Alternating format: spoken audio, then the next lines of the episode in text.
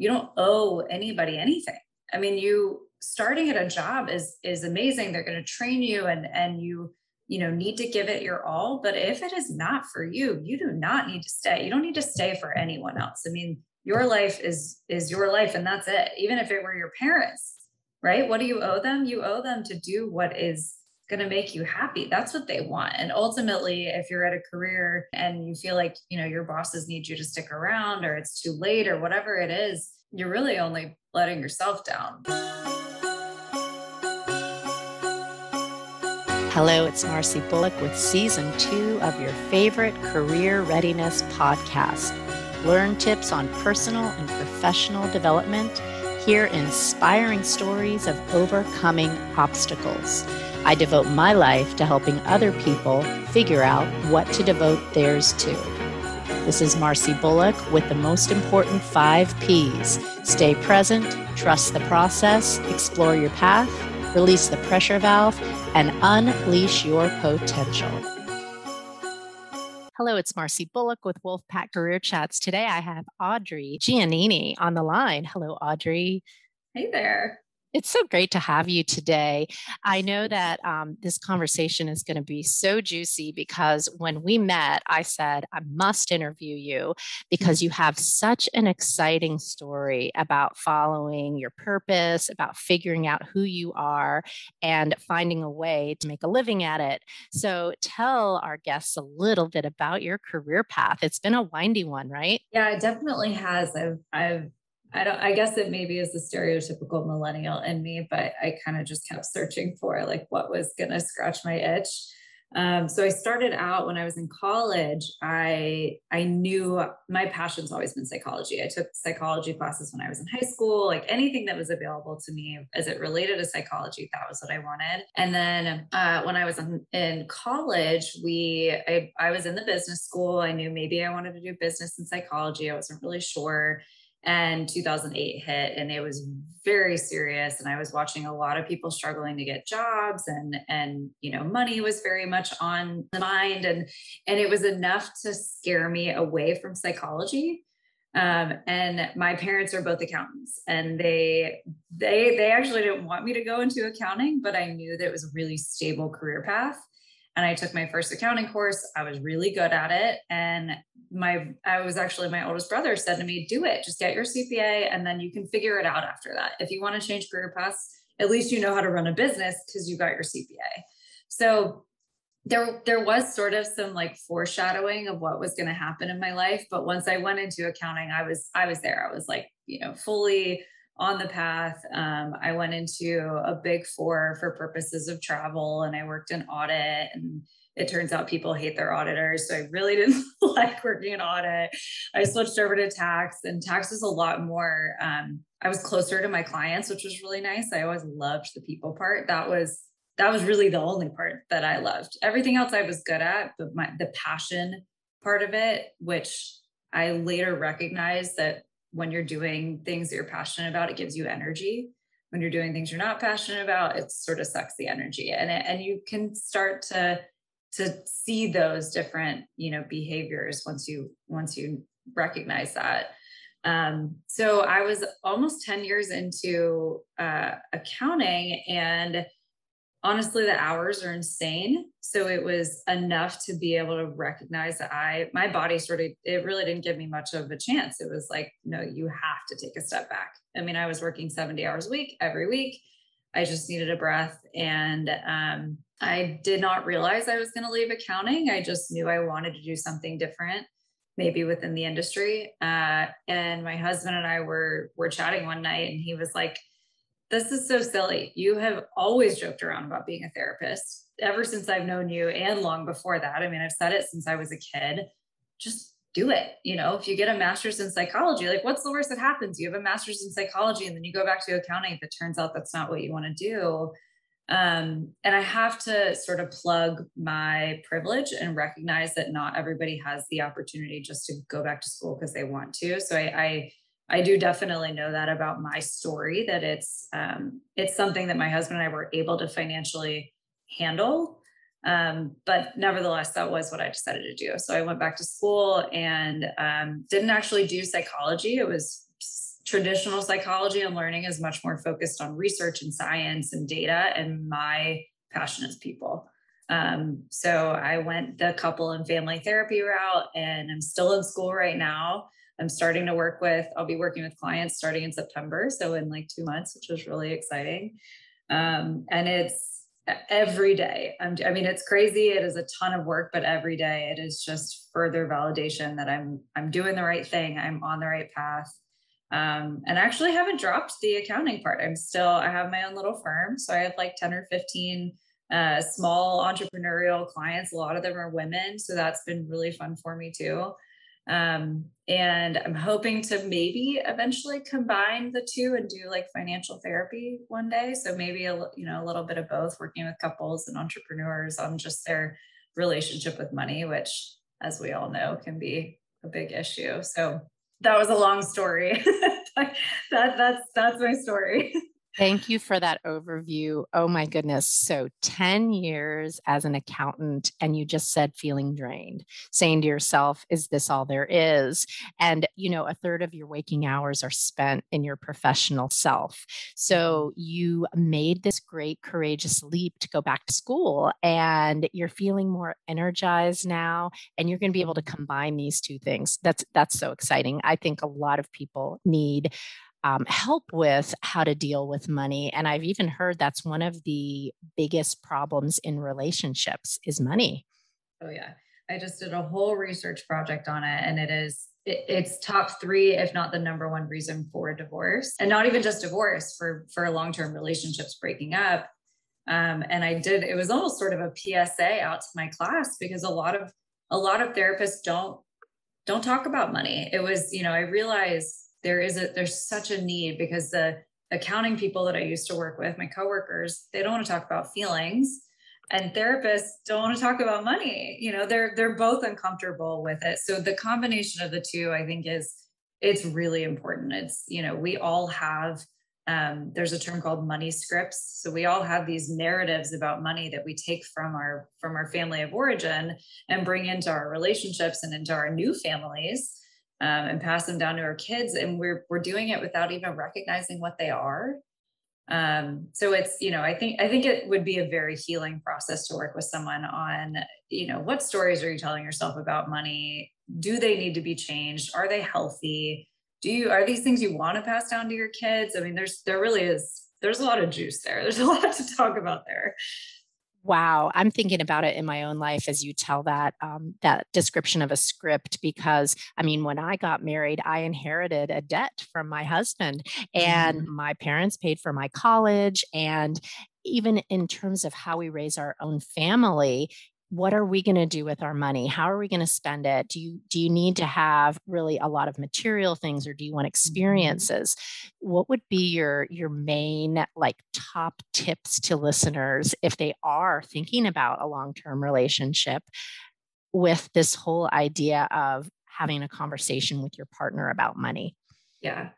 Um, so there is my my favorite theory of couple and family therapy right now is collaborative therapy and narrative. So there's these two, um, what they're called as postmodern theories.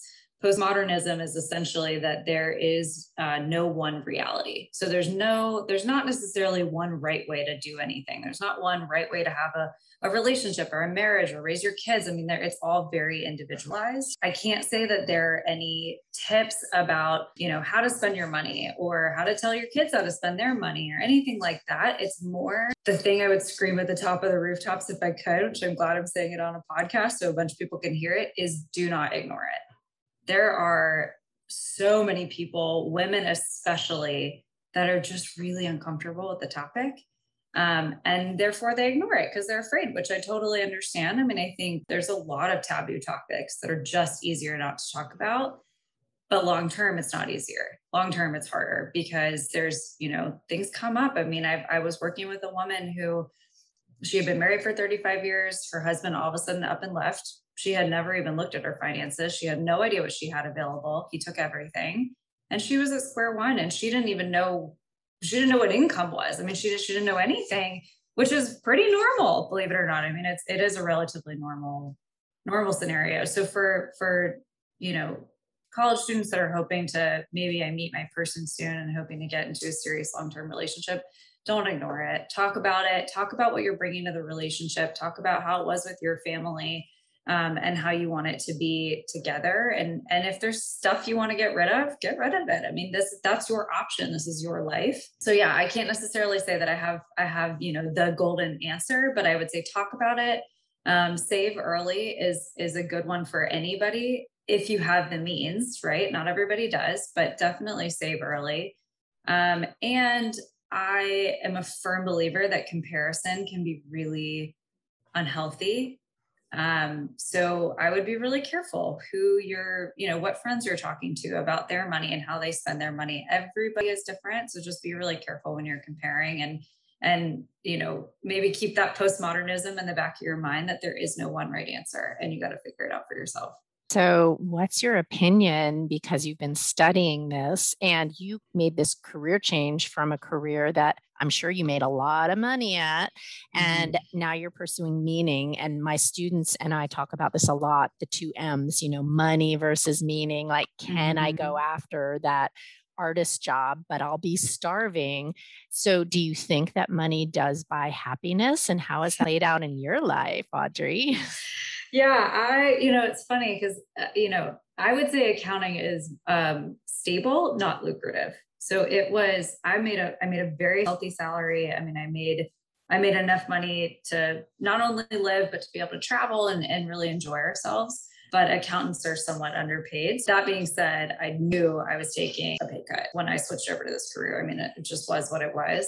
Um, and I think you know, going into accounting, you hear people say it's, you know, money isn't the only thing that makes you happy. But I think I had to experience that to recognize that, you know, making enough money but not having time to spend it was not was not how I wanted to live my life. I was I was making money, I was saving money, which was great. And I all I was doing was I was working a lot, but even more than that, it was that energy sucking time that I was putting into my career. So even when I got off of work and I had time to enjoy it, I couldn't because I was so tired.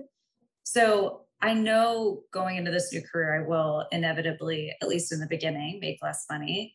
Um, I also recognize, I think, if for me, this is my personality, so I'll speak for myself, but it's something that I'm so passionate about that um, I will, as a therapist, likely have some time where I'm sitting across one on one, but I also am hoping to get out and speak, do workshops, do trainings, that type of stuff. And there's, you know, from the accounting mindset, um, you can you can make your career and your passion more lucrative. You just have to figure out creative ways.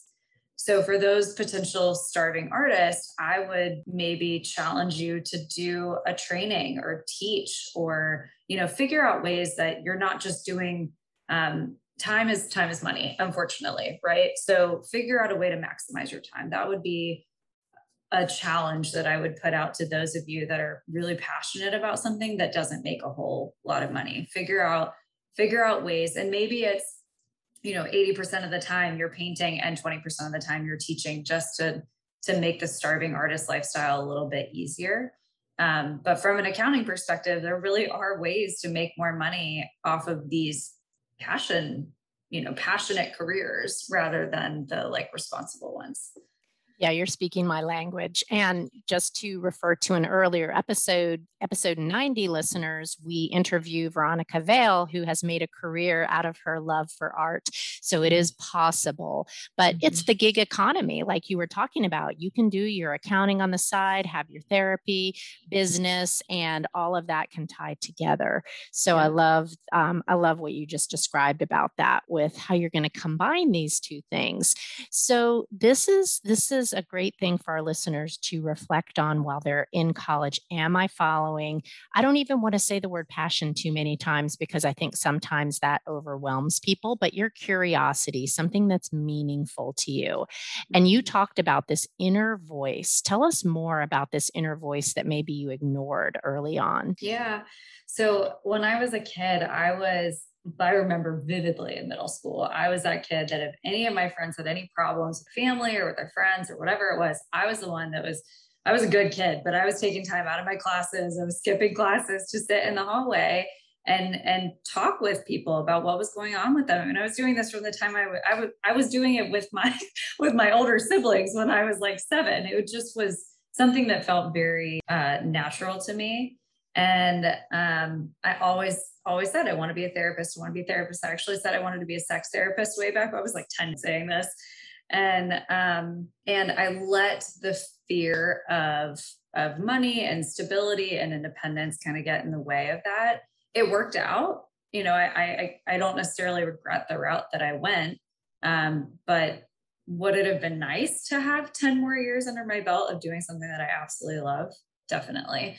So I think for me, the the one of the big turning points was that conversation with my husband of what's the worst that happens. And then also, um, there was a book that I read, and I was sort of part of a, a discussion group around it. It was called Unique Ability. And the concept of it is to find what is what is special not even special what is it about you that is just so natural you don't even have to think about it it takes no energy whatsoever. It just comes naturally to you. And every single one of us it's totally different. For all of us it's completely different. And i think a lot of us feel this need to kind of fit into a box of what other people tell us you know oh you need to be this way. You need oh you're out in the business world. You need to be serious. You need to be professional. You need to be you know whatever. That's not how we work. We're humans. We're all completely different. So this book and the discussion group really helped me um, sort of recognize and hone in on what what was it that came naturally to me that i didn't have to think about that that if i were to somehow hone that in my career and make money off of it, it wouldn't take more energy than than you know maybe if i'm in accounting right i i my unique ability ultimately the sort of elevator pitch was that i naturally give people a safe space to feel vulnerable not judged and to to work through what they want their life to look like like that was what I've done since I was a kid very naturally. So if I stayed in accounting, the question was, how do I hone that? How do I do that in accounting so that I'm getting energy from my job? Or how do I just do that in general? And I decided to just do it. So I think for your listeners, that would be the question is what is natural? And and recognize that not only is it different from everybody that you're in class with, but also that's a great thing that it's different. And that's something to be excited about. Um, but it does take some work to kind of figure out what it is. It really does. And I like that you went back to this childhood Audrey of helping out your siblings and being the person that listened. I, I think there are these nudges that we get throughout our lives, and some people don't pay attention to them. And they're just on this path with blinders on. And if you start looking back to age 10 and say, oh my gosh, I was always out in the creek, you know, well, maybe I need to be outside in a career doing some environmental research. There's so many different pulls that are helping you on this treasure map to figure out what you're meant to do with your life. And you went for it. You went for it. Mm-hmm. What would you say to someone that's kind of listening, going, oh my gosh, it's too late for me? As it relates to it being too late, I've seen people career switch. I have a man in my uh, graduate program who's 65 years old. He is, he is, he's been working in um, criminal justice in, in New York City. And he recognized that he wanted something more. And he had been told his whole life, just stay the path, stay the path, stay the path. And he decided he, he wanted to go back and he wanted to do what he wanted to do. So he's 65 years old when most people are thinking about retirement and he's he's honing his the thing that he's most excited about. So it's absolutely not too late. I think um, my i'm very much a people pleaser. So leaving my job leaving accounting leaving this path that i had set out for myself was very difficult. Um, it took a lot of i'll admit that my husband was huge for me it, it, throughout this process. And he was super, not only supportive but also kind of shook me a few times and said you know you don't owe anybody anything. I mean you starting at a job is is amazing. They're going to train you and and you you know need to give it your all but if it is not for you you do not need to stay you don't need to stay for anyone else i mean your life is is your life and that's it even if it were your parents right what do you owe them you owe them to do what is going to make you happy. That's what they want. And ultimately, if you're at a career, you're in a career and, and you feel like, you know, your bosses need you to stick around or it's too late or whatever it is, you're really only letting yourself down. So I, that's, that's probably what I would say is um, for yourself, it is, it's most important to recognize it is not too late. Agree. We have so many stakeholders in our lives. And a lot of times, like you said, for college students, it's the parents.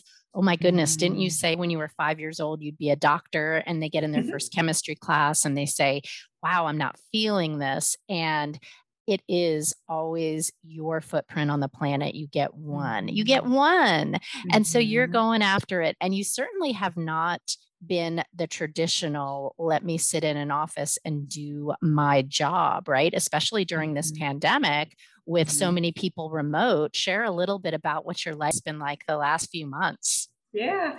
Um, yeah. So I, I sort of briefly mentioned that travel is like the thing that, you know, for me, ideally, that's where I would be spending my time and money. Um, so we actually, before the pandemic even hit, it was October of 2019, we decided we were going to travel my job at that point was fully remote. It was one of the few companies really in America at that point that was 100% remote. Um, and it was going to give me the opportunity to, to hit the road. So we were going to do big cities. We were going to hit New York and Chicago and Boston and, you know, live there for a couple of months and, and sort of live, work, and travel. Uh, and then COVID hit and it changed all the plans um, all the big cities shut down. So we were going to sell the car. We decided to keep the car and we hit the road. So we hit the road in March of 2020. So it's been about um, coming up, I guess, on 16 months that we've been traveling the country. We've been, we've hit 30 states at this point, 30, 35 states. It's, it's been wild. And we've stayed in, you know, two to three weeks in different places. We've been able to see friends and family and um, I again I'll come back to my privilege. I recognize that you know we we were in a place where not only were our jobs remote, but we you know financially could handle. Um, we actually figured out a way, believe it or not, to not spend any more on rent on the road than we did when we were just stable. So that was definitely you know there was some strategy there, but it's been a blast, and it's you know I think a lot of people have said I just don't understand how do you, you know, how do you make that happen? I logistically, it just doesn't make sense.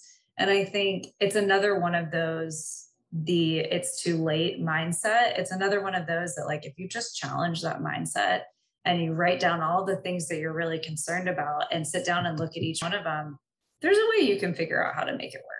I mean, did this whole thing really make a whole lot of sense? No, but it turned out to be exactly what we needed. And it was a great way for us to go through COVID and be able to explore and get outside. And I know it was a really tough year for a lot of people.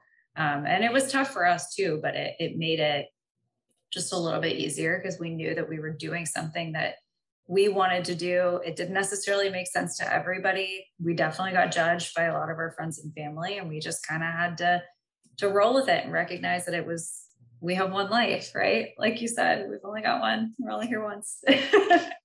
what a great just idea to go on this adventure. And now that so many people realize that when we're coming back to our work life, some of it might be hybrid, there may be more mm-hmm. opportunities for people to explore new areas and follow that other side of wanting to travel and being able to still like plug in and connect to their their work life. So yeah. thanks for sharing that that part mm-hmm. of your your journey. So you said uh, a few more months and you're done. Congratulations. Mm-hmm. I want to read all your books that you're going to write. I know there'll be one about like picking your partner and money, and there'll be one about this whole remote so life. And oh my gosh, it's going to be great. We're going to be looking out for that. So, our last question, Audrey, is we're going to get in our time machine and we're going to zoom you 20 years into the future. You got to mm-hmm. calculate your age. I won't make you say it, but know know what age you'll be, and so you'll be done with this new degree. We'll have been working for for 20 years in the profession what advice would you give to yourself today? What do you need to hear from your older, wiser self? Um, I personally, right now, need to hear that uh, I don't need to know it all right now. I don't need to be an expert in everything right now. I need to give myself a little bit of grace. Um, and I think self care is something that, as a driven planner, has really been put on the back burner, but it makes life more enjoyable. And we only have one of them. So, my two things would be don't drop the self care, um, whatever that means for all of us. And it's okay to not, uh, not, not, it sounds bad. It's not that I'm looking to know everything, but in this new career path, I'm interested in so many things and I want to know all about them right now. Uh, and there's just not enough time in the day, and I would burn myself out if I did. So that really would be the the message and, and the advice is don't burn yourself out. Take your time. Um, life may be short, but it's really not. You know, I've I've, I've got time. Um, so take the time to to enjoy where I'm at right now, be present, and the knowledge will come. Thank you, Audrey. Of course, this is so fun.